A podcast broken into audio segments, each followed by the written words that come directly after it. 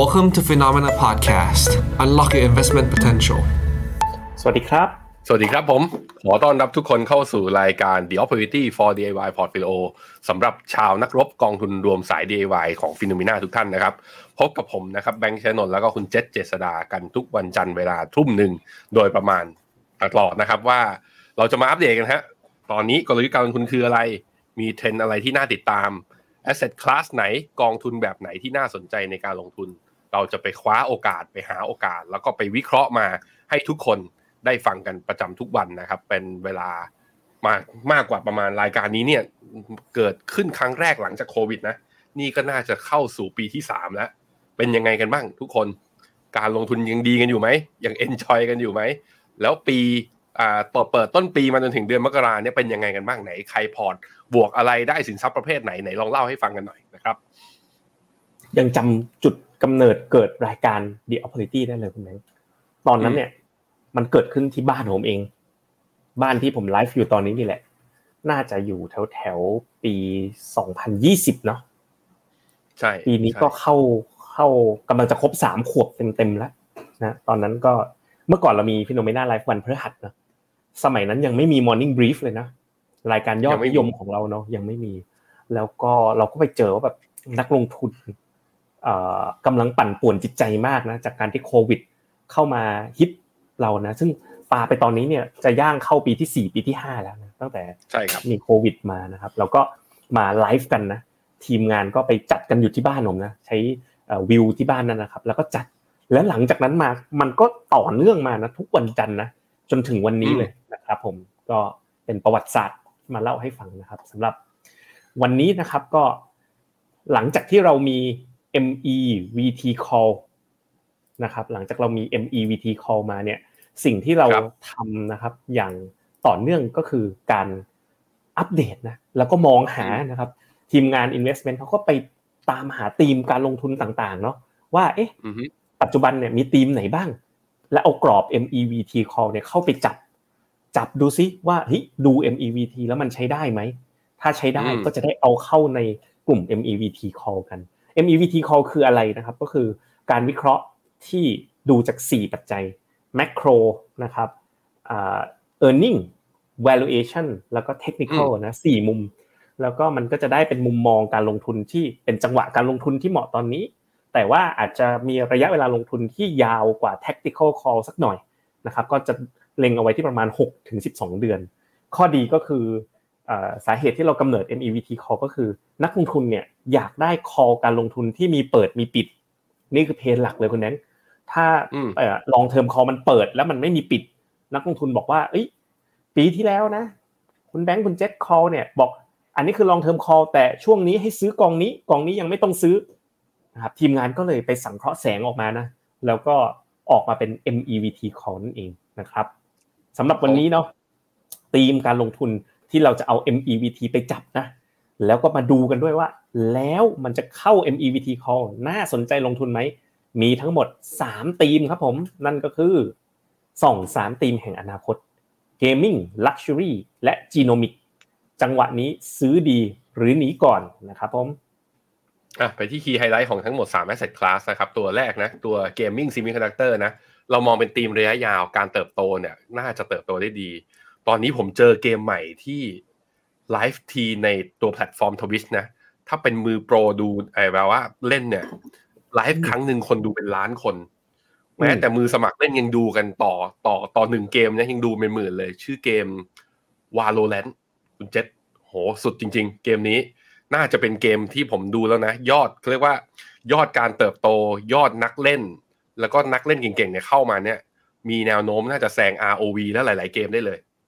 ก็ต้องไปดูกันน่าสนใจหรือเปล่าทีมที่สองครับเป็นเกมเป็นเกมสไตล์ไหนอะ Valorant เนี่ยเป็นเกมสไตล์ห้าห้าคล้ายๆกับ ROV แต่ว่าเป็นมุมมองแบบ first person shooting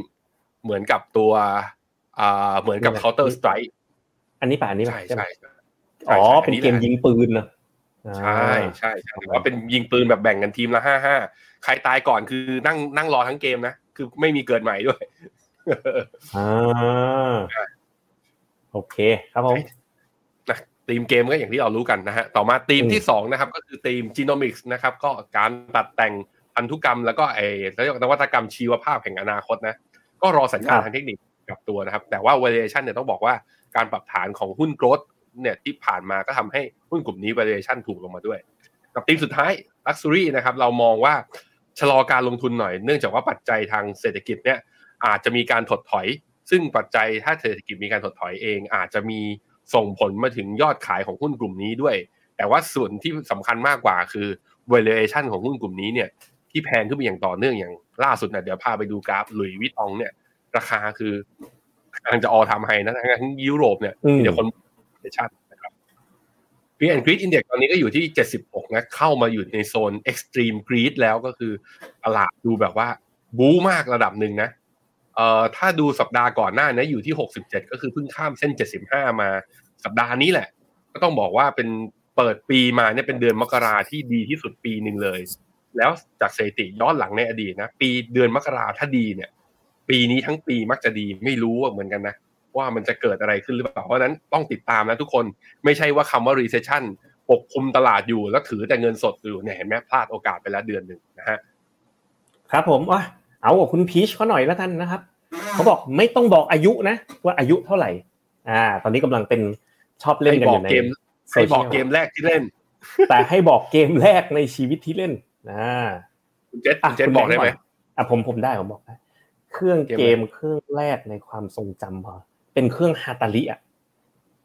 ผมเล่นแพ็กแมนเกมแรกในชีวิต อ่าของผมฮาตาลิอะเกมที่มันยิงอะปิ้วปิ้วปิ้วปิ้วปิ้วยิงขึ้นไปข้างบนกาอะลาก้าแล้วก็กาลาก้าป่ะเออเออเออมันชื่ออันนั้นนะอ่าใช่ไหม อ่าอ่าผมเกเล่มนแพ็กเครื่องแมนเครื่องฮาตาลิเหมือนกันไหมเป็นจอยเป็นจอยสติ๊กแบบกดกดอย่างเงี้ยอ่านั่นแหละอันนั้นแหละเขาเรียกเครื่องฮาตาลิสีดำอ่าๆใช่ไหมใช่ใช่ใช่อ่าโอ้โหตอนเด็กๆเวลาครื่องเวลาฮตเสียบมเวลาเสียบตลับแล้วฝุ่นมันติดก็ต้องอย่างเงี้ยเป่าเป่าแล้วท่านค่อยผู้ชมเสียบล่ะครับสามร้อยหกสิบห้าคนนะกำลังค่อย ๆ มา เกมแรกที่คุณเล่นนะ ไม่ต้องบอกอายุ บอกเกมแรกที่เล่นหน่อยอยากรู้นะครับ อ่าโอเค ผมว่านักลงทุนส่วนใหญ่ไม่น่าจะเล่นเกมนะให้เดานะโอ้น่าจะเล่นอย่างอื่น อืมผมว่าชั่วโมงนี้เล่นกันเยอะนะอ่าอืมนะครับอะไปดู Zoom in performance กันนะครับ ก็ตั้งแต่ต้นปีนะน้ำมันน้ำมันลงนะ ปรับฐานไปแล้ว8%ตั้งแต่ต้นปีนะครับสินทรัพย์ที่มาแรงคือตอนนี้แชมเปี้ยนนะครับคือ global REIT นะครับแล้วก็หุ้นนะอยู่อยู่ประมาณสัก8ถึง10%นะนี่ก็ผลตอบการดำเนินงาน ประมาณ 1 เดือนที่ผ่านมานะครับ แล้วก็โดยรวมสินทรัพย์เสี่ยงดูดีหมดเลย ดอลลาร์เนี่ยตั้งแต่ต้นปีเนี่ยอ่อนค่าลงไปเล็กน้อยนะครับก็ถือว่าเป็นปีที่ดีของสินทรัพย์เสี่ยง ตัวที่โตน้อยๆหน่อยก็จะเป็นตัวหุ้นญี่ปุ่นนะครับ ที่ขึ้นน้อยกว่าเขาเพื่อนนะถ้าเราไปดูกันเป็นลาย region บ้างนะครับ ก็จะเห็นว่า โอ้อันนี้ค่อนข้างพลิกโผเลยนะ DAX นะครับเป็นแชมป์ในปัจจุบันนะ11%อ่าไต้หวันด้วยนะครับ แล้วก็จีนนะจีนนี่ตรงกับวิวเรานะครับ แล้วก็อ่า MSCI World เนี่ยตั้งแต่ต้นปีบวกไปแล้วก็ประมาณ 8% A share บวกไป 7%ประเทศที่บวกน้อยมีอะไร มีไทย อินโดนีเซียโอ้โหตระกูล Southeast Asia เนี่ยบวกน้อย ดาวโจนส์ก็บวกน้อยให้แบงค์ดูสิดาวโจนส์ใช่เนี่ยต้นปีใช่บวกใช่2%ไม่บวกเยอะไม่ได้เยอะเลยนะอ่าแล้วเป็นแต่หนับวกแรงกว่าที่ปีนี้นะครับอืม ถ้าดูกันเป็นรายทีมอะก่อนจะไปดูรายทีม ไปดูเกมบ้างดีกว่าอุตส่าห์เล่นกันทั้งที Red Alert โอ้ยเลดอเลิร์แหมมันอยู่ในคอมนี่อ่าแสดงว่ายังคอมอายุไม่เยอะ อ่าอ๋อดูหเนี่ยน้าอันนี้ชื่อคุ้นๆนะเนี่ยชื่อคุ้นๆเหมือนเคยประชุมด้วยกันครับ คุณกิติศักดิ์นะครับอ่าโซนิก Sonic นี่เครื่องเมกาไดฟ์เมกะไดคอนท่านี่เครื่องเกมเลย Family อ่าคอนท่าคอนท่านี่เครื่องแฟมิลี่แล้วบนไอ้บนล่างล่างซ้ายขวาซ้ายขซ้ายวาขวาซ้ายขวาอ่าคอนคอนท่านี่เป็นยุคสองผมแล้วโอ้โหเล่นจังเลย เป็นเกมที่ใช่ยากใช่มากนะครับ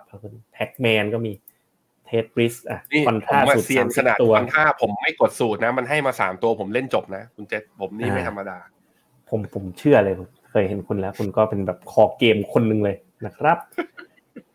อันนี้อะไปต่อกันนะครับ ไปดูกันที่อะ มี e-sport ทีมด้วยนะเราคุยกันเรื่องเกมปีนี้ e-sport เนี่ยบวกไปแล้ว8%บล็อกเชนมาแรง หลังจากปีที่แล้วลงแรงนะบวกไป82% semicon 22%นะครับ global luxury 18%เห็นไหมครับก็ทีมงานก็ไปวิเคราะห์ MEVT ของเขากันแหละครับว่าเอ๊ะสามธีมเนี่ยนะวันนี้ที่หยิบมา semiconductorปีนี้บวกไป22% Luxury บวกไป18%แล้วก็ e-sport บวกไป8%ดู ดูว่าเอ๊ะมันน่าสนใจหรือเปล่านะครับ ไปดูเป็นตัวตราสารหนี้นะฮะในช่วงสัปดาห์ที่ผ่านมาก็บอลยูตัว 2 ปีสหรัฐนะ มีการดีดขึ้นมาจากการที่ unemployment rate เนี่ยลงมาจุดต่ำสุดในประวัติการอีกรอบหนึ่งต่ำสุดนับนับตั้งแต่ปี 1959 เลย แล้วก็ตลาดไปอยู่ดีก็ไปบอกว่าเฮ้ยหรือว่าเฟดจะขึ้นดอกเบี้ย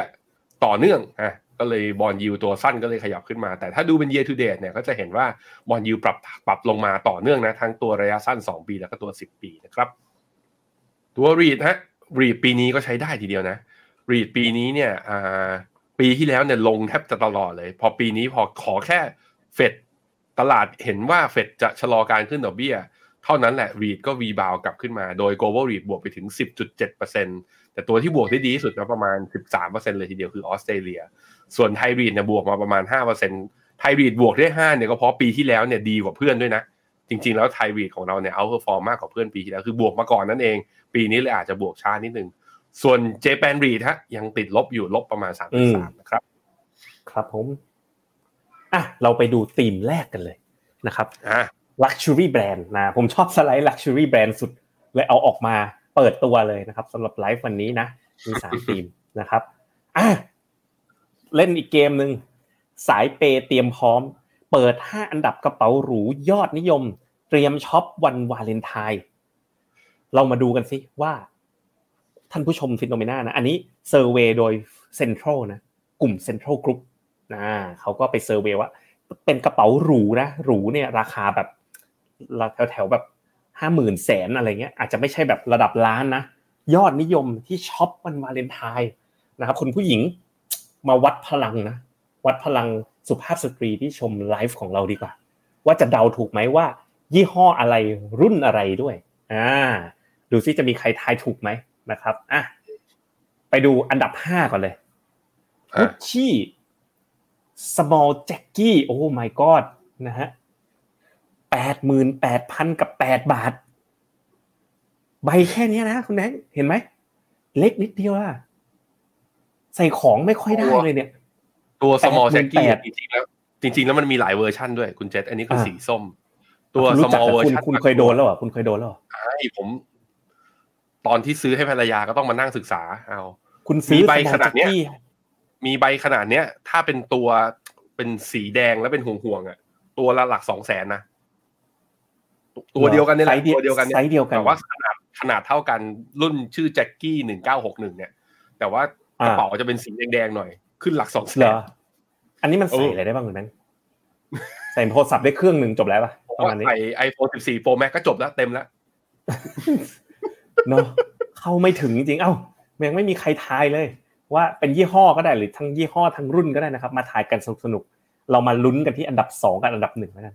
อะอันดับสี่อะคุณแบงค์ลองทายดิหรือว่าคุณดูคุณอ่านสไลด์มาแล้วจำได้แล้ว จำไม่ได้จำไม่ได้อะจำไม่ได้อะผมก็จำไม่ได้เอาตรงๆเลยนะเอออันดับสี่เหรอผมผมว่านะ ผมขอกระบวนการคิดกันนะ หัวกระบวนการคิดผมอันดับต้นๆน่ะ ต้องแบบ Louis Chanel อะในหัว Louis Chanel Louis Chanel อันดับสี่เหรอมันก็จะมี Louis Chanel Gucci Prada มีอะไรกันไม่น่าจะใช่ Hermès มันมัน อันนั้นมันขึ้นไปอีกเลเวลหนึ่งอันนั้นนั่นอีกลีกหนึ่งนั่นอีกลีกหนึ่งอันดับสี่Prada ไหม อะไปดูกันอันดับสี่เปิดดูเอ้ยโอ้โห อะไรเนี่ย อันนี้ให้ดูกระเป๋านะครับท่านผู้ชมดูกระเป๋านะ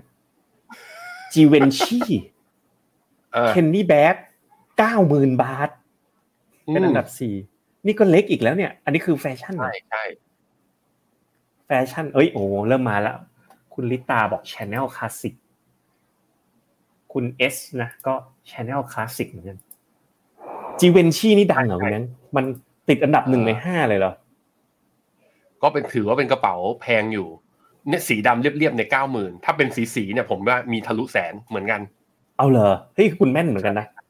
ใช่แล้วของพวกนี้แบบอย่างอ่าตัวเมื่อกี้อะไรนะตัวเมื่อกี้กุ Gucci Givenchy นี่ซื้อแล้วราคาขึ้นไหมหรือว่าเฉพาะชแนลเวลาเขาบอกซื้อกระเป๋าลงทุนราคาขึ้นเนี่ยมีแต่ชของแนลราอพวกย่างนี้เดียวไม่ค่อยขึ้นแต่ว่าลงลงไม่แรงอ๋อ คือถ้าอยากถ้าได้เป็นกระรุ่นเป๋าราคาต้องไปนู่นเลยต้องไปแบบท็อป 10 ของโลกอะแบบว่ารุ่นหลักอืมสองแสนสามแสนขึ้นต้องเป็นอย่างนั้นอ๋อมีซีลีนด้วยซีลีนนะครับเฮ้ยเนี่ยนักลงทุนฟิโนเมนานะเอาเงินไปลงทุนหมด ไม่ค่อยซื้อกระเป๋ากันแน่นอนนะฮะอันดับสามบ้างปุ๊บน่ะพาด้าประมาณแล้วมาเฮ้ยอันนี้ผมว่าผมเคยเห็นนะหน้าตาประมาณแบบเนี้ยไม่เชื่อเห็นที่บ้านใช่ไหมเห็นที่ห้องนอนตัวเองโอ้ไม่ไม่ไม่แฟนผมนี่ตั้งแต่มีลูกเลิกซื้อกระเป๋าแล้วอ๋อ ตั้งแต่มีลูกนะเลิกเลยครับ Prada f e m i ก็สวยดีนะตอนนี้แสดงว่าเทรนด์นิยมกระเป๋าใบเล็กๆนะอะไปดูอันดับสองกันอะคุณแบงค์เดาดิยี่ห้ออะไรมันต้องมันมันต้องไม่ชาแนลก็ต้องอีกอันหนึ่งหลุกับ Balenciaga แถวๆเนี้ยเออหลุยสามอย่างเนี้ยมันต้องติดอะ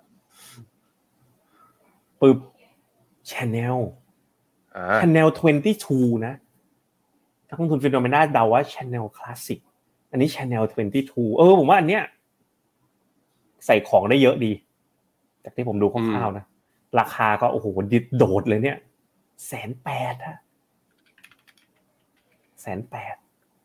อืมผมไม่ไม่ไม่อยากจะเชื่อเลย ผมขอ Google Search สดๆเลยได้ไหม Channel 22 Channel 22 ราคาแตัวปดหมื่นแปดพันเออจริง ๆ ด้วยเนี่ยเดี๋ยวดูดิเออวัสดุเออเป็นหนังลูกวัว นี่ไม่ได้ค่าโฆษณานะครับ แต่ถ้าโฆษณาจะเข้าก็ได้นะเป็นหนังลูกวัวตอนนี้เอาหมดตอนนี้เอาหมดตอนนี้เอาหมด เป็นหนังลูกวัวนะครับ ผม Chanel Classic นี้จะมันจะเป็นไอ้คล้ายๆเหลี่ยมๆอะตัวนั้นนี่น่าจะมีสองแสนสามแสนมั้งตัวนั้นอะ อันนั้นอีกลีกหนึ่งละไม่ใช่ลีกที่ทางเซ็นทรัลเขาทำ ranking นะอะแชมเปี้ยนของเรา ก็คือ Louis Vuitton นั่นเอง ไปดูกันตะเดอไม่ใช่ หลุยส์ไม่ติดหนึ่งในห้าบาลองเซกบาลองเซนี่กระเป๋าก้าอะไรเนี่ย เห็นตั้งแต่เลอกิโลเมตรแบบว่า เห็นตั้งแต่หนึ่งเลอกิโลเมตรคาโกระยะไกลอะโหสีแบบไฮไลท์สะท้อนแสงเลยอะเลอคาโกอืมบาลองเซก้ามันจะมีตุ่มๆผมจำได้ ตุ่มๆเนี่ยเออเป็นจุดของมันนะตุ่มๆ นะครับ โอเค ก็ไปดูกันลองเซิร์ชดูนะคเขารับบอกนี่นี่มีมีประวัติมีประวัติ เป็นอ่าคอลเลกชันที่เพิ่งเปิดมาในปี 2022อ่ามีมีดาราอย่างชื่อ Kim Kardashian นะมาใช้ก็เลยก็คนก็เลยมานิยมซื้อตามเธอไปอ่าอะสุภาพสตรีนะเขา cap จอนี้นะแล้วก็ไปให้แฟนบอกเธอเธอ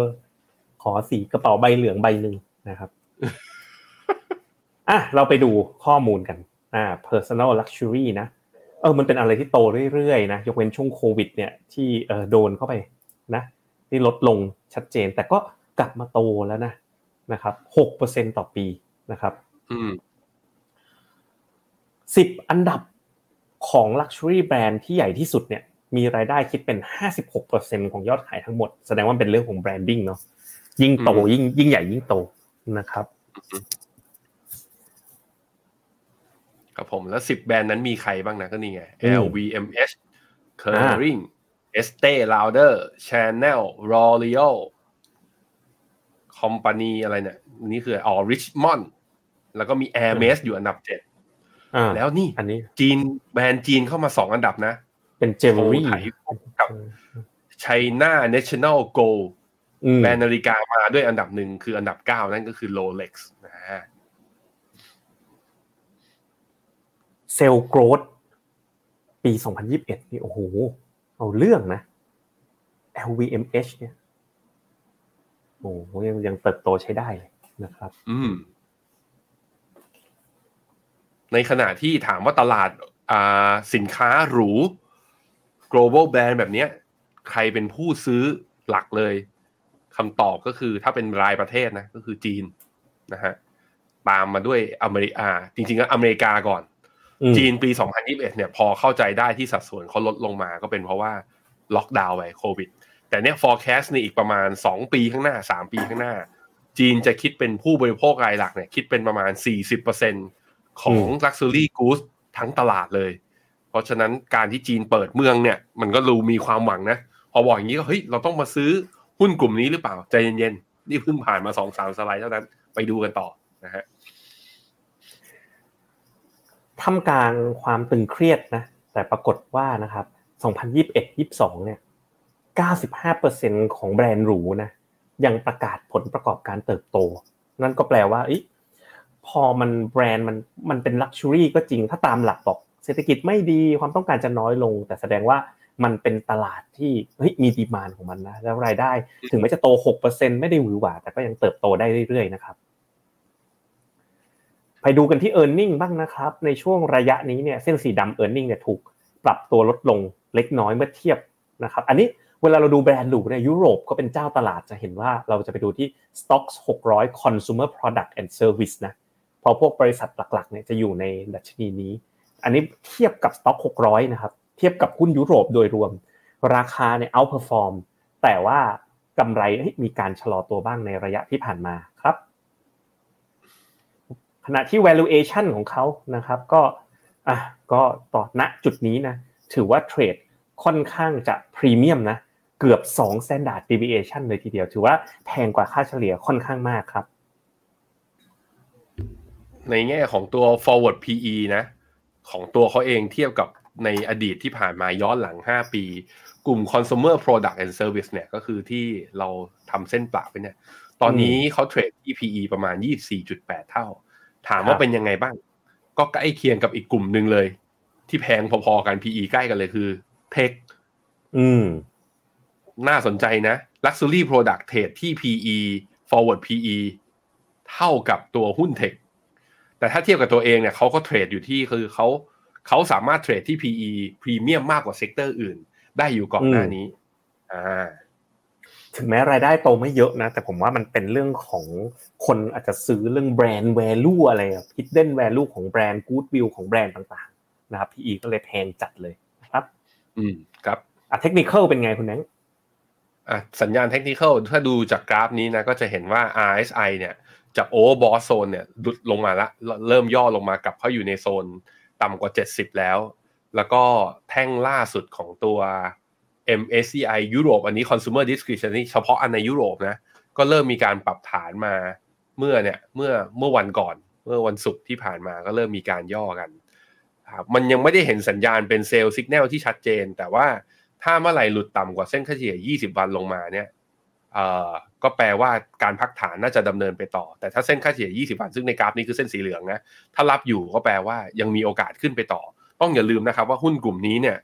ส่วนใหญ่แล้วยังไม่ได้ประกาศผลประกอบการในไตรมาสสี่ที่ผ่านมานะเพิ่งจะรอบของพวก Big Tech เพิ่งประกาศไปตั้งแต่สัปดาห์นี้ไปนี่แหละ เดี๋ยวพวกหุ้นอย่าง Air m a s พวกหุ้นอย่างเนี่ยหุ้นพวกกระเป๋าแบรนด์เนมทั้งหลายจะเริ่มทยอยประกาศกันแล้วนะฮะอะสรุปเลยครับคุณแม่สรุปนะครับภาพแมกโรคือการเติบโตโดยรวมของกลุ่มสินค้าประเภท Luxury Product พวกนี้เฉลี่ยอยู่ที่ประมาณ 6%กระจุกตัวอยู่ในผู้เล่นรายใหญ่ประมาณ 10 อันดับแรก ซึ่งเวลาพวกกองทุนหรือว่าเวลาเราเข้าไปลงทุนเราก็ลงทุนแต่แบรนด์เหล่านี้แหละ มองว่ามีโอกาสได้ประโยชน์จากการที่จีนเปิดประเทศนะ คนจีนออกมาท่องเที่ยวมากขึ้นก็ออกมาจับจ่ายใช้สอยเพิ่มขึ้นนะครับ แต่ว่าตัว e a r n i n g นะเดี๋ยวกำไรเนี่ยถูกปรับเป้าลดลงจากแรงกดดันจากเศรษฐกิจถดถอยที่อาจจะเกิดขึ้นจากทางฝั่งสหรัฐกับยุโรป ถึงแม้ได้จีนมาชดเชยกัน แต่ว่าตลาดก็ยังไม่แน่ใจครับว่าจะชดเชยได้เต็มที่หรือเปล่า เอาลุกเศรษฐกิจไม่มีแอร์มีความไม่แน่นอนค่อนข้างสูงนะครับ ในขณะที่ valuation ฮะตอนนี้พอตลาดมีการรีบาวขึ้นมานะจากความหวังเรื่องจีนเปิดเมืองเนี่ยทำให้ valuation อยู่ที่ประมาณบวก 1.5 standard deviation ก็แพงกว่าค่าเฉลี่ยอยู่ แล้วก็ราคาเนี่ยวิ่งในขณะที่ e a r n i n g มันมีการปรับประมาณการลง มันเกิด divergence กันระหว่าง price กับ e a r n i n g ไม่ค่อยดีเท่าไหร่ในมุมมองของเรา สัญญาณเทคนิคเทคนิคระยะสั้นนะครับ ยังไม่ผ่านแนวต้านแล้วก็ ลงร่วงลงมาจาก overbought ลองดูครับเส้นค่าเฉลี่ย 20 วัน ถ้าไปได้โมเมนตัมระยะสั้นไปต่อ แต่ถ้าหลุดต่ำกว่าเส้นค่าเฉลี่ย 20 วันเมื่อไหร่ เป็นสัญญาณลดพอร์ตนะครับนั้นโดยสรุปภาพรวมบน MEVT framework ของเรา เราแนะนำชะลอการลงทุนฮะจากปัจจัยเรื่องเศรษฐกิจถดถอยที่รออยู่ข้างหน้าและ valuation ที่อาจจะแพงไปนิดนึงเมื่อเทียบกับหุ้นกลุ่มอุตสาหกรรมอื่นๆนะครับโอเค สรุปก็คือไม่ได้เข้ามาใน MEVT call นั่นเองเนาะ ส่วนตัวผมผมชอบกลุ่ม Luxury มากกว่า global brand นิดนึงด้วยรู้สึกว่าจีนเนาะมันเปิดประเทศแล้วก็สะสมทุนเยอะเนาะคิดว่าระยะยาวอะเป็นกลุ่มหนึ่งที่เอ๊ะส่วนตัวผมชอบนะ แล้วก็กำลังซื้อจากจีนอะ ผมว่าบางครั้งนะอาจจะเปลี่ยนเกมของของ sector นี้ได้เหมือนกันนะไม่รู้นะผมสังหรณ์แบบนั้นนะครับ อืมอะไปดูกลุ่มสองกัน semiconductor กับ gaming นะนะครับ เอามาวางคู่กันเลยนะครับ เนาะในรูปนี้ก็เป็นนะ จัดโต๊ะคอมนะ นี่ผมเองก็เพิ่งโดนเข้าสู่วงการนะ ทีม tech ที่บริษัทเนี่ย พาเข้าสู่วงการอะไร custom keyboard คุณแม่งคีย์บอร์ดแบบประกอบเอง เพิ่งรู้นะว่าเฮ้ยมันทุกอย่างนี่มันมีอะไรนะมีวงการหมดเลยขนาดคีย์บอร์ดนะจากเมื่อก่อนที่เราแบบไม่ได้สนใจอะไรนะเฮ้ยมันเป็นเป็นเรื่องเป็นราวต้องใส่สวิตช์ใส่ keycap บุโฟมอะไรเยอะแยะไปหมด lube lube อะไรนะครับ ก็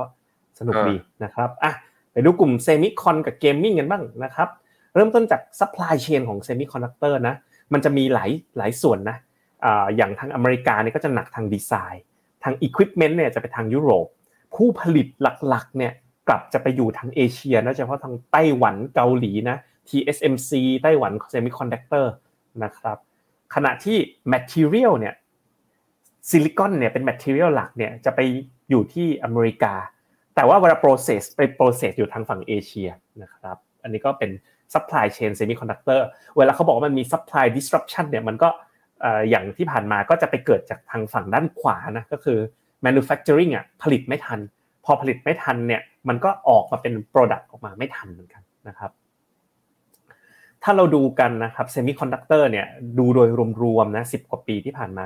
รายได้ของเซมิคอนดักเตอร์เนี่ยถือว่ายังเป็น sector ที่ มีการเติบโตในระยะยาวนะครับลองดูง่ายๆเนาะเวลาเราพูดถึงชิปชิปของโทรศัพท์มือถืออย่างเงี้ยมันก็จะมีชิปขนาดกี่นาโนเมตร แล้วก็เล็กลงจาก 10 นาโน 8 นาโน 6 นาโน 4 นาโน 3 นาโนก็เล็กลงเรื่อยๆ อุปกรณ์ต่างๆ ก็อัปเกรดเรื่อยๆนะครับ CPU นะมี AMD Ryzen ต่างๆ ก็อัปเกรดการ์ดจอการ์ดจอนะครับก็เพราะฉะนั้นเซมิคอนดักเตอร์ก็ยังเติบโต พอมีอุปกรณ์อย่างรถไฟฟ้าเข้ามานะครับ Tesla Tesla เนี่ยนะรถไฟฟ้าจีนข้างในเนี่ยโอ้โหใช้ชิปเซมิคอนดักเตอร์ทั้งนั้นเลย อยู่ไปทุกที่เลยนะครับตอนนี้ อือฮึสัดส่วนรายได้ที่เยอะๆของ semiconductor device นะหรือว่าเขาเรียกว่าอุปกรณ์เครื่องใช้ไฟฟ้าที่ใช้ semiconductor เยอะๆเนี่ย ถ้าดูเนี่ย ตัว gaming คือสีส้มนะก็กินสัดส่วนอยู่ที่ประมาณสักหนึ่งในสามอะสาว แถวประมาณสามสิบเปอร์เซ็นทีเดียว เพราะว่าเวลาเราพูดถึงเกมนะมันก็คือแพลตฟอร์มพวกคล้ายๆคอมพิวเตอร์ใช่ไหมก็มี PC โน้ตบุ๊กก็เล่นเกมได้การ์ดจอ Android iOS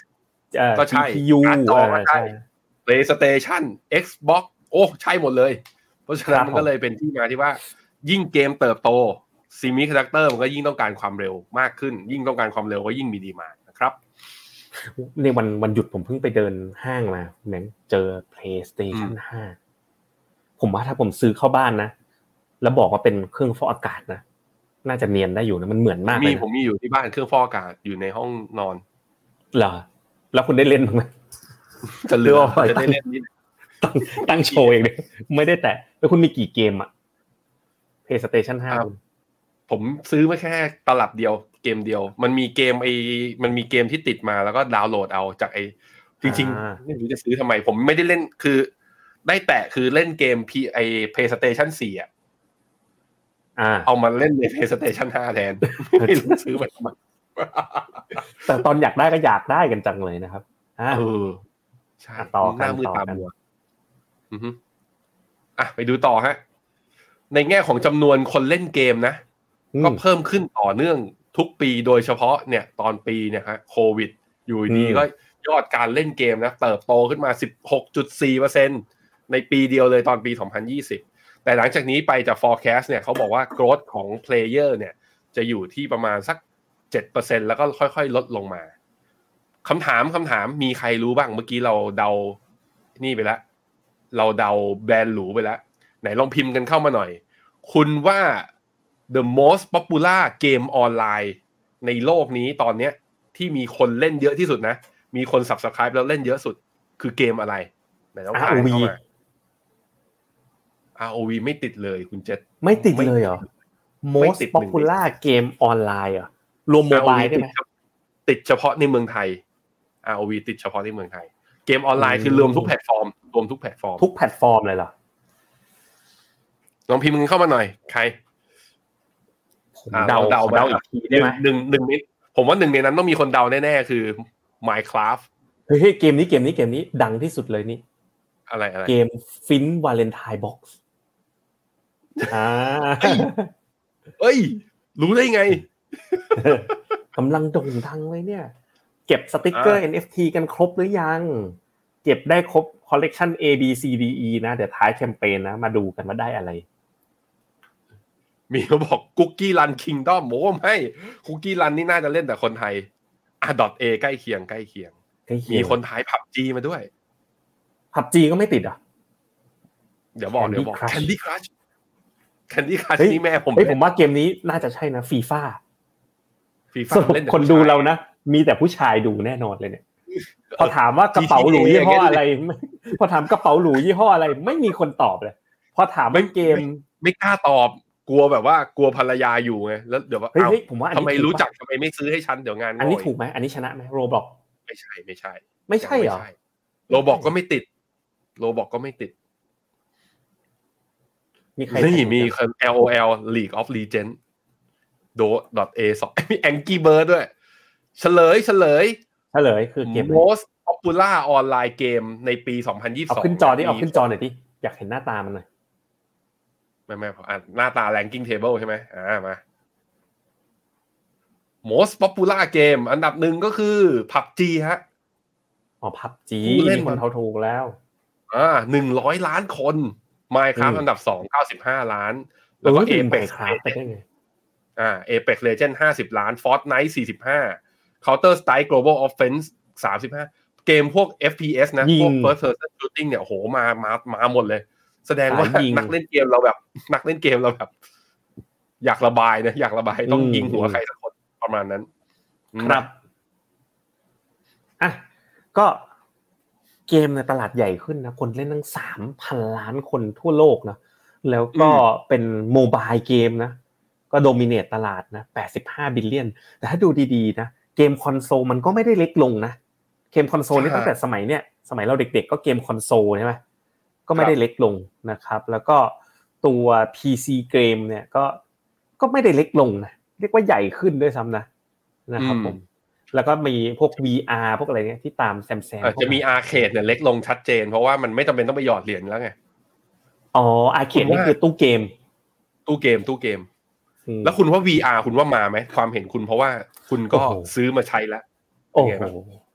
ฝุ่นจับฮะออคูลัสเนี่ย เมาฮะ ไม่ไหว เล่นแล้วแบบมึนตึ๊บเลยอะเออมันมึนอะ มันอยู่ได้ประมาณยี่สิบนาทีก็มึนแล้วต้องเทคโนโลยีต้องเลยไปอีกจุดหนึ่งก่อนอืมอืม ครับผม ทีนี้ในกลุ่มของเกมมิ่งนะกองทุนนะ ESPO นะ อ่านไม่ถูกละแล้วก็ Hero นะครับ มีมีคนลงทุนมากที่สุด แล้วก็ถ้าเป็นกองทุนบ้านเรานะ ใครเป็นสายเกมนะ บางคนก็ลงทุนแบบไลฟ์สไตล์อะ LH Esport แล้วก็ U Hero นะ ส่วนตัวเนี่ยนะ กลุ่มเกมกับเซมิคอนนะ ผมชอบ gaming มากกว่า ผมเชื่ออย่างนี้เพราะอะไรจำนวนคนเล่นอะ มันอาจจะไม่ได้ขึ้นเยอะมาก แต่ผมว่า การจ่ายเงินในเกมอะจะเพิ่มขึ้นเยอะมาก คือพฤติกรรมของของคนน่ะรวมทั้งผมด้วยนะที่พูดถึงตัวเองใช่ไหมที่ตกเป็นเหยื่อไม่ผมพูผดถึงว่าตัวเองเมื่อก่อนเมื่อก่อนเนี่ยคนจ่ายเงินออนไลน์จ่ายเงินซื้อ magazine ออนไลน์จ่ายเงินรับบริการออนไลน์มันมันไม่ได้ไม่ยอมจ่ายกันนะคนไทยก็ไม่จ่ายนะฮะแต่เดี๋ยวนี้เนี่ยแบบจ่ายออนไลน์เป็นเรื่องปกติอะจ่ายอันนู้นนิดอันนี้หน่อยบวกไปบวกมาโอ้โหเดือนหนึ่งผมว่าหลาย ๆ คนมีเป็นหมื่นอะอะ Netflix บ้างเดี๋ยวไปดิสนีย์บ้างอะอันนี้ก็ดูออนไลน์เนาะ คือการจ่ายออนไลน์จ่ายค่า Dropbox จ่ายค่านู่นค่านี่เพราะพฤติกรรมการจ่ายออนไลน์ผมว่ามันเปลี่ยนไปแล้ว เพราะฉะนั้นเลยยังคิดว่า upsideด์มันยังมันยังไปได้อีกนะสำหรับเกมนะครับอะไปดูตัวเลขกันบ้าง กับผม ในกลุ่มของตัว semiconductor นะ ถ้าดูเส้นสีเหลืองก็คือตัวราคาของมันเนี่ยวิ่งขึ้นมาดีนะ จริงๆ ตั้งแต่งบ NVIDIA AMD เนี่ย semiconductor แล้วก็รวมถึงไต้หวัน semiconduc- ไอไต้หวัน semiconductor หรือ TSMC ออกมาเนี่ย พอดีปุ๊บเนี่ยก็เอา p e r f o r m หุ้นโลกเลยฮะ ดีขึ้นมา พร้อมๆ กับหุ้นโกลด์แล้วก็ NASDAQ แต่เป็นการขึ้นมาโดยที่ EPS นะ หรือว่ากำไรต่อหุ้นของเขาเนี่ยยังขึ้นมายังไม่ดีกว่าหุ้นโลกเพราะฉะนั้นก็ต้องระวังนิดนึงต้องระวังนิดนึงตรงนี้ก็คือ ตัวราคา outperform แต่ earnings ยังไม่ตามมานะครับ ในแง่ของโอ้โหไอ้นี่พอโด่ดูงกราฟเลยนี้แล้วแบบ คือพอดูกราฟนี้เสร็จแล้ว จะขายก็ขายอะไม่ว่ากันเลย เพราะอะไรอืมเพราะว่าตัว PE ของตัว semiconductor เมื่อเทียบกับหุ้นโลกอันนี้นะคือทีมงานทำเส้นสาม standard deviation มาให้หน่อยก็ได้อืมนั่นมันทะลุจริงๆนะ ผมคิดว่าภาพมันคล้ายๆกับห่างเสงปีที่แล้วแต่ห่างเสงก็อยู่แถวๆลบสามปีที่แล้วอืมไอ้นี่อยู่ฝั่งบวกสามโมโห เห็นอืมอย่างนี้แล้วก็ ถ้าเออร์เน็งไม่มาระวังนะฮะ ปรับฐานได้หนักอยู่ทีเดียวเลย น่ากลัวทีเดียวครับไปดูเกมบ้าง เกมเนี่ยกำไรก็ก็เป็น downtrend นะเมื่อเทียบกับหุ้นโลกนะนี่เทียบกับหุ้นโลก ขณะที่ price เนี่ยก็ช่วงที่ผ่านมา นิ่งๆก็คือไปกับหุ้นโลก ไปกับหุ้นโลกก็คืออย่างปีนี้ไปกับหุ้นโลกก็หุ้นโลกบวกแปด gaming ก็บวกแปดมันไม่ได้แย่นะ เพราะฉะนั้นอย่าลืมนะครับว่ามุมมองของ Finnomena อันนี้ค่อนข้างลึกนิดหนึ่งคือ relative to world นะนะครับไม่ได้ดูแค่รายได้แล้วก็กำไรอย่างเดียวนะครับขณะที่ valuation นะเมื่อเทียบกับโลกก็ถือว่าเกมเนี่ยไม่ได้แพงมากอยู่ระดับกลางๆนะครับไปดูกันเทคนิคบ้างนะฮะ semicon เป็นไงคุณแบงค์มันเกิดความย้อนแย้งกับคุณเจษพอไปดู valuation ก็แพงนะ แต่พอกลับมาดูกราฟเทคนิคอะเพิ่งจะมี golden cross เนี่ยทะลุเส้น 20 วันตัดขึ้นเส้น 200 แล้วก็เป็น uptrend ค่อนข้างชัดเจนด้วยเหมือนกัน แต่ว่าระยะสั้นนิดๆก็คือดูเหมือนว่าจะมีบอกว่าการขึ้นอีกขาหนึ่งสมมติขึ้นไปนะ จะก่อเป็น bearish divergence หรือเปล่า อันนี้ต้องดูกันนะครับสำหรับ semiconductor อะไปดูอีกตัวหนึ่ง gaming อะตัว WAN X Video Game นะ ตัวนี้ก็จะเห็นว่าก็ปรับตัวทะลุขึ้นมาเหนือเส้นค่าเฉลี่ย 200 วัน แล้วก็ เส้นค่าเฉลี่ย 20 วันตัดเป็น Golden Cross ขึ้นมาด้วย เช่นเดียวกันก็เป็นสัญญาณที่ค่อนข้างดีทีเดียว แต่ว่าก็ต้องมาดูเองครับ เพราะว่าเนี่ยไฮใหม่ที่เพิ่งทำสัปดาห์ที่ผ่านมา RSI ไม่ไม่ไม่ปรับตัวขึ้นตามนะ เหมือนเป็นสัญญาณ bearish divergence เบาๆเพราะนั้นก็รอบย่อรอบเนี้ยถ้าย่อลงมาแล้วแถวแถวระหว่างเส้น 20 กับเส้น 200 วันเนี่ย ถ้ารับอยู่นะ ก็น่าเก็บ ถ้ารับไม่อยู่ก็อาจจะเข้าสู่รอบปรับฐานอีกรอบหนึ่งแต่ว่าระยะสั้นต้องบอกว่า ยังไปต่อดูโมเมนตัมทั้งตัว semiconductor แล้วก็ทั้งตัว e สปอร์ตนะ ยังไปได้คุณเจษ key takeaway นะครับ ก็สรุปเลยนะ semiconductor นะรอพักตัวจบจึงจะสามารถเก็งกำไรได้ แต่สำหรับผมนะสาม standard deviation นะครับ ก็ไปไปหาอย่างอื่นก่อนแล้วกันนะครับ เช่นเดียวกับ gaming นะ gaming เนี่ยก็พื้นฐานเราก็ยังคนเล่นเกมคนดูเกมก็ยังเพิ่มขึ้นทุกปีนะ ในเชิงพื้นฐานการเติบโตระยะยาวผมว่ามันมีอยู่ แต่ว่าโดยรวมเนี่ยก็รอสะสมรอซื้อนะ ยังไม่ได้เป็นแบบ call แบบ buy ณจุดนี้เมื่อดูด้วย MEVT call ทั้ง2 sector นะครับ ไป sector สุดท้ายกันนะครับ เวลางวดเข้ามาแล้วนะครับ genomic นะก็คือเรื่องของ DNA การตัดต่อทำพันธุกรรม การใช้เรื่องของพันธุกรรมในการรักษาโรคนะครับ ก็ genomic เนี่ยเป็นสาขาย่อยของ healthcare นะ genomic เนี่ยหรือเรื่องพันธุกรรม DNA เนี่ยอยู่ทั้งในกลุ่มยา ไม่ว่าจะเป็น biotech นะหรือว่าจะเป็นกลุ่มยาเลย pharmaceutical เลยก็จะมีบริษัทในกลุ่มนี้ด้วย และก็จะมีกลุ่มผู้บริหารบริการด้านสุขภาพ อย่างเช่น Exact Science นะครับเพราะฉะนั้นมันเป็นสาขาย่อยใน Healthcare อีกทีหนึ่งกองทุนที่คนไทยติดเอ้ไม่ใช่ คนไทยมีลงทุนกันอยู่เยอะนะครับ ก็ ARKG ใช่ไหม ARKG เออติดนั่นแหละ ARK Genomic วันนี้ก็มาดูกันว่า เอ้ยมันเป็นยังไงบ้างนะครับ มีนักลงทุน ARKG เคยเคยขอเอาไว้นะทีมงานก็เลยเอา MEVT มาจับกันหน่อย ครับ ในแง่ของการเม็ดเงินที่เข้าลงทุนใน genomic นะเรื่องเรื่องของ Research R&D เนี่ยถ้าแบ่งเป็นตาม subsector ในหมวด Healthcare เนี่ยปรากฏว่าเม็ดเงินลงทุนเนี่ยวิ่งเข้าไปที่กลุ่ม pharma เนี่ยอันดับหนึ่งเลย แล้วก็พวก semiconductor กับซอฟต์แวร์เนี่ยก็มีการพัฒนาอย่างต่อเนื่องเป็นอันดับ 2 อันดับ 3 ตามมาด้วยพวกฮาร์ดแวร์ต่างๆนะครับ ซึ่งก็ต้องบอกว่า เป็นกลุ่มที่เรียกว่าถ้าแบ่งเป็น 11 sector นะ กลุ่มงบในการทำ R&D อะ healthcare ติดหนึ่งในสามแต่ไอตัว genomic เนี่ยถ้าเป็นถ้าเป็น sub ของ subsector อีกทีนะ คือถือว่ากลุ่มฟาร์มาเนี่ยคือลงทุนใน R&D เยอะมากๆ นี่กี่เท่าเนี่ย เมื่อเทียบกับ S&P Total Market Index เนี่ย โอ้โหไกลโพ้นอะ อืมบริษัทแรกนะ e x s นะบริษัทนวัตกรรมทางการแพทย์นะรายได้เนี่ยมีแนวโน้มเติบโตแต่ยังไม่มีกำไรนะยังขาดทุนอยู่นะครับผมอะผมพาไปดูเว็บไซต์เขานิดหนึ่งนะครับ e x s นี่ Exact Science นะครับก็ทำเกี่ยวกับเรื่องของการทำ cancer เป็นบริการด้านสุขภาพ ในการทำพวก cancer detection นะครับการตรวจสอบมะเร็งนั่นเองนะครับเขาก็จะมีวิธีในการตรวจวิธีในการรักษานะมะเร็งก็เป็นโรคสำคัญอันหนึ่ง อีกบริษัทหนึ่งนะครับที่เราพาไปดูก็คือบริษัท Teladocอันนี้เรารู้จักกันดีนะก็คือการรักษาทางไกล ซึ่งเป็นอย่างไรกันบ้างนะครับสำหรับ Teladoc นะก็จะพบว่ารายได้เนี่ยก็เติบโตแต่การเติบโตกับของรายได้เนี่ยอาจจะไม่ได้พุ่งแรงเหมือนในช่วงโควิดเห็นไหมช่วงโควิดคุณแบงค์โอ้โห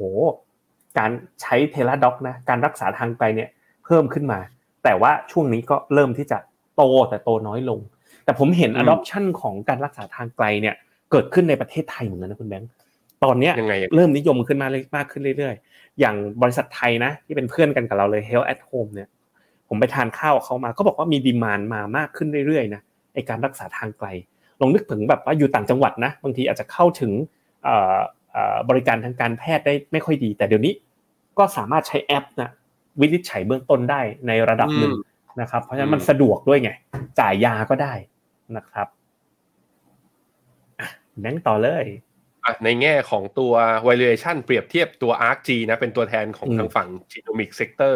เทียบกับอีกกองหนึ่งที่เป็น traditional healthcare ก็ไม่ traditional สักทีเดียวหรอก ก็เป็นอีกกองยอดทิศเหมือนกัน JP Morgan Global Care Fund นะครับ เทียบ 2 แกนแกนหนึ่งคือ forward price to sale ก็จะเห็นว่า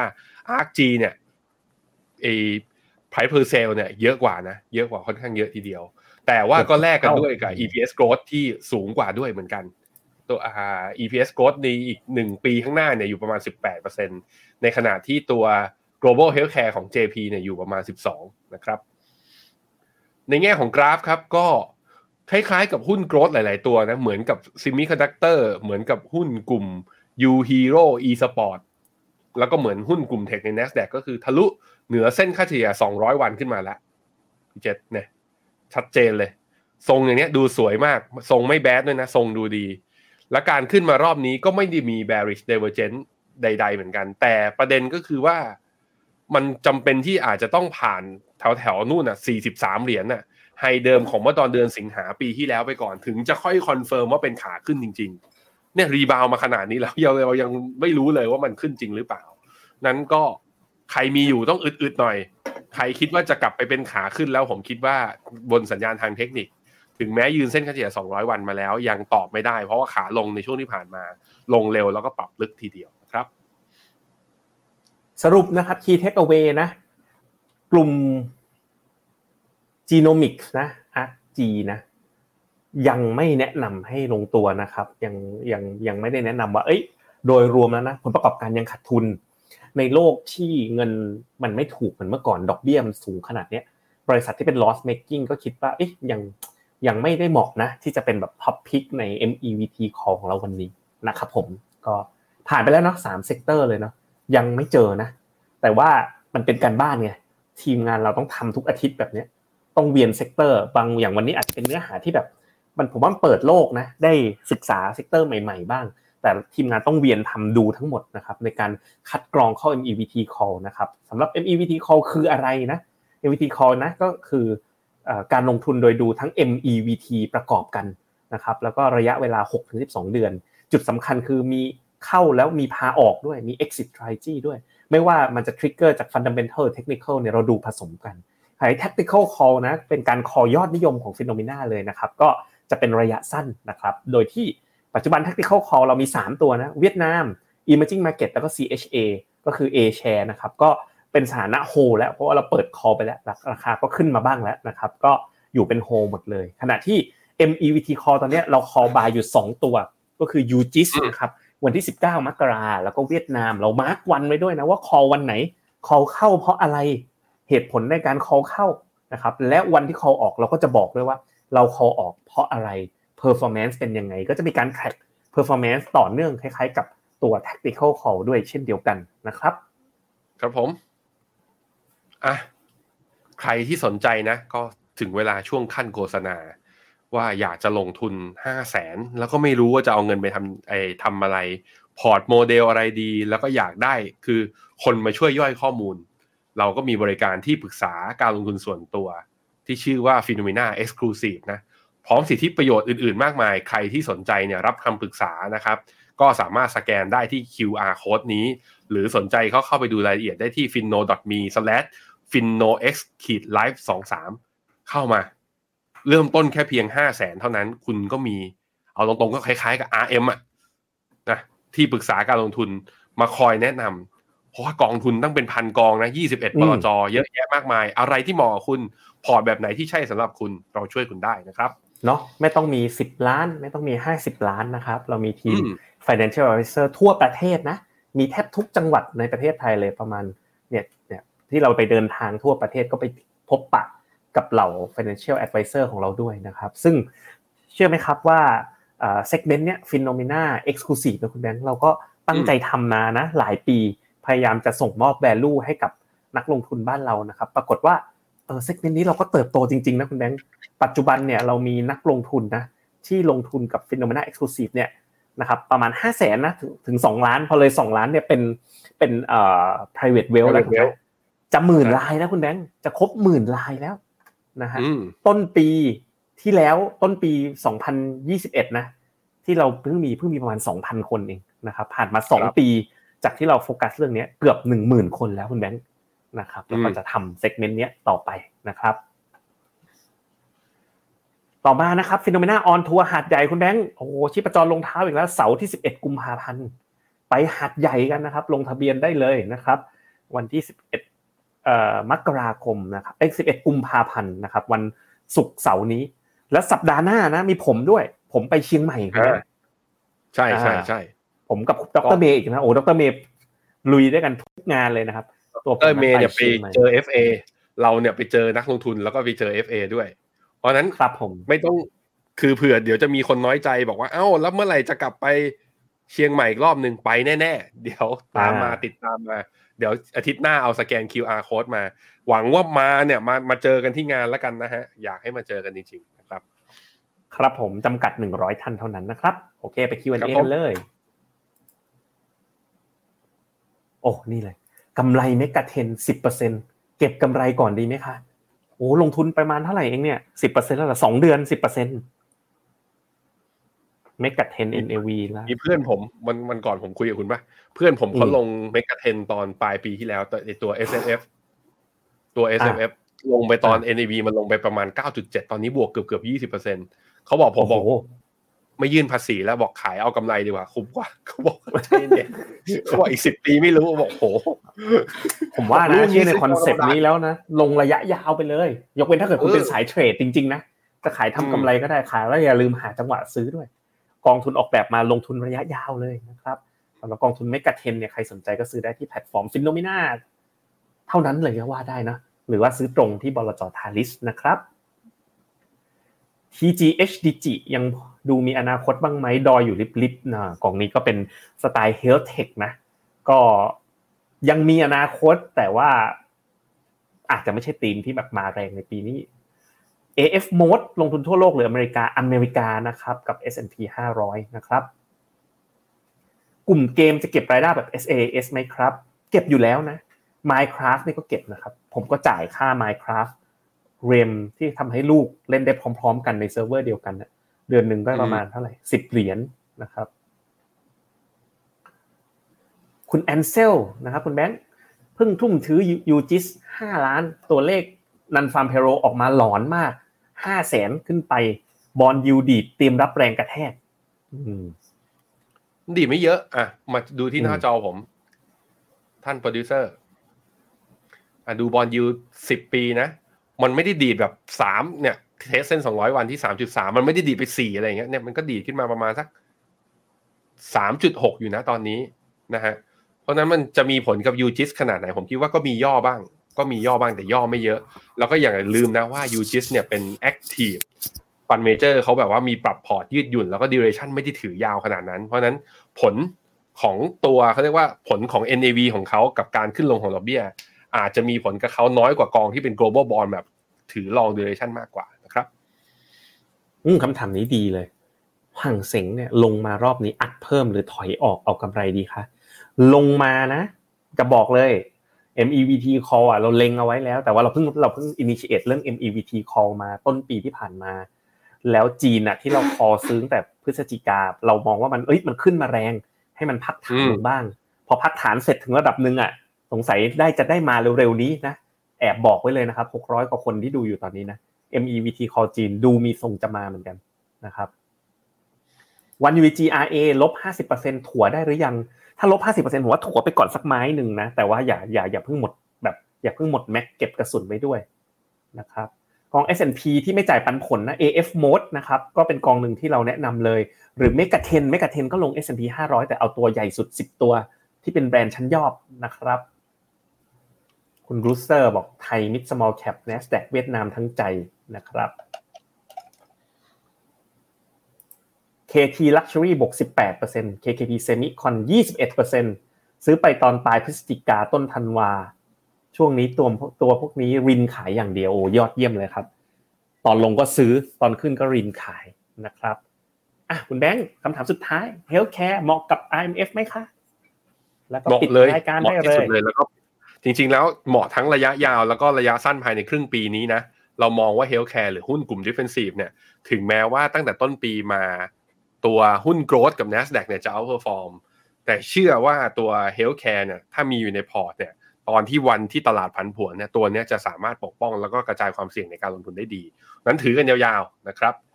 ผมมีก่อนจะปิดรายการให้มาดูหน้าจอผมตัวฮั่งเส็งอีกทีหนึ่งเพื่อจะบอกทุกคน ห่างเสงเคยบอกไว้แล้วในตอน Morning Brief ว่าผมให้แนวต้านในเส้นสีแดงเนี่ยแถวสองหมื่น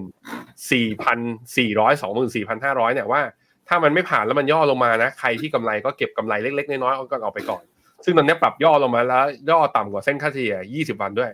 ถามว่าไปได้ถึงตรงไหน ก็มี61.8ตอนนี้อยู่ที่แถวๆพอพอพอดีกับเส้นค่าเฉลี่ย200วันเลยแถวๆประมาณ19,800หรืออ่าเอ้อยหรือ20,000ท้วนแถวๆนี้ ถ้าเห็นห่างเซ็งแถวๆนี้อีกทีนะ ใครที่พลาดรอบที่แล้วไปคราวนี้ห้ามพลาด ผมคิดว่าขึ้นรอบใหญ่จะมาอีกครั้งหนึ่งยังไงก็รอติดตามผ่านทางเรารายการเรานะทุกช anel เลย ไม่ว่าจะเป็นช anel ทางฝั่งเนี้ยฟิโนมิน่าดีออฟคุณแบงค์ยังไม่จบ Phenomena ขออีกหนึ่งขออีกหนึ่งขออีกหนึ่งยังไงยังไงอ่า SCB CHA ไหนๆดูจีนแล้วนะครับ มีคำถามแถมท้ายมา SCB CSA ไปดู CSI 300 นะ Channel Up Trend ค่อนข้างชัด การย่อลงมาวันนี้ลบมา 1.3 เนี่ย ยังยืนเหนือเส้นค่าเฉลี่ย 20 วัน แล้วก็ยืนเหนือนี่ดาวเทนที่ผมลากมาไว้นะ เป็นดาวเทนตั้งแต่ปี 2021 เนี่ย ตอนนี้ยังยืนเหนืออยู่ และถึงแม้ว่าลงมาแล้ว จุดที่มันจะทำให้ stop loss หรือว่าต้องขายจริง ๆ คือเส้นค่าเฉลี่ย 200 วัน ซึ่งตอนนี้อยู่ที่ประมาณสัก 4,020 ตอนนี้อยู่ 4,080 แปลว่ามีดาวไซด์อีก 60 จุด 60 จุดก็อีกประมาณสัก 1.5% ถ้าไม่หลุดจากตรงนี้สู้ต่อกันครับ ทุกคนยังมีอนาคตครับเหผมอนกันครับโอเคครับผมเชิญแล้วคุณแบงค์มีคำถามสุดท้ายอยากได้ฟินต้องทำยังไง เปิดบัญชีได้หนึ่งร้อยฟินเลย ถ้ายังไม่เป็นนักลงทุนจะเป็นนักลงทุนแล้วห้าพันบาทห้าพันบาทได้หนึ่งฟินเอาไปทำอะไร ล่าสุดอืมตอนนี้ก็มีฟิน cashback กิจกรรมนี้อยู่เนี่ยกองที่คุณจะซื้อเนี่ย จะซื้อครับ SCB CHA จะซื้อ UGIS มีค่าธรรมเนียมใช่ไหมใช้ฟินในการ burn ปุ๊บได้ค่าธรรมเนียมเป็น Money Market Fund เนี่ยกลับมาตอนสิ้นเดือน หรือเอาว่าทุกเหลือรทุกกองที่พูดกันนี่เลยเนาะทุกกองที่เราคุยกันอยู่เนี่ยใช่ทุกกงลดได้ใช้ฟินเนี่ยทุกกองลดอค่าธรรมเนียมได้ประมาณ20%หมดเลย หรืออยากกาวมากกว่านั้น อยากกาวมากกว่านั้น อยากได้ MacBook ไป อันนี้ต้องมาสุ่มแล้ว มันไม่ได้ได้ทุกเคส เอามาสุ่มที่ FIN Valentine Box นี่อ่า ให้คนที่คุณรักไปก็สามารถจะใช้ได้ด้วยเช่นเดียวกันนะครับครับผมก็สุดท้ายนี้ขอบคุณทุกคนมากนะครับ Finnomena เราตั้งใจที่จะทำให้การลงทุนเป็นเรื่องสนุก การลงทุนเนี่ยมันทำให้เปลี่ยนโลกของคุณ ทำให้การติดตามภาวะการลงทุนและการจัดพอร์ตนั้น เป็นเรื่องที่ใกล้ตัว และได้เนื้อหาสาระเข้มข้นเหมือนเดิม ฝากทุกคนติดตามกดไลค์กดแชร์ และถ้าลงทุนในกองทุนรวมเมื่อไหร่ อย่าลืมคิดถึงเรานะ พาเพื่อนมาเปิดบัญชี ลงทุนเพิ่มในพอร์ตเรา เท่านี้แหละครับ เราก็ทำหน้าที่ของเราในการอยู่เป็นเพื่อนนักลงทุนอย่างนี้ต่อไปทุกคนนะครับ สวัสดีครับ สวัสดีครับ f i n o m e n a e x c l u s i v e บริการที่ปรึกษาการลงทุนส่วนบุคคล ที่จะช่วยให้เป้าหมายการลงทุนของคุณ เดินทางสู่ความสำเร็จ ไม่ว่าคุณจะเป็นนักลงทุนสายไหน เริ่มต้นที่ 5 0 0 0 0 0 บาท สมัครเลยที่ f i n o m e f i n o m e n a e x c l u s i v e หรือ line at f i n o m e n a p o r t คำเตือน ผู้ลงทุนควรทำความเข้าใจลักษณะสินค้าเงื่อนไขผลตอบแทน และความเสี่ยงก่อนตัดสินใจลงทุน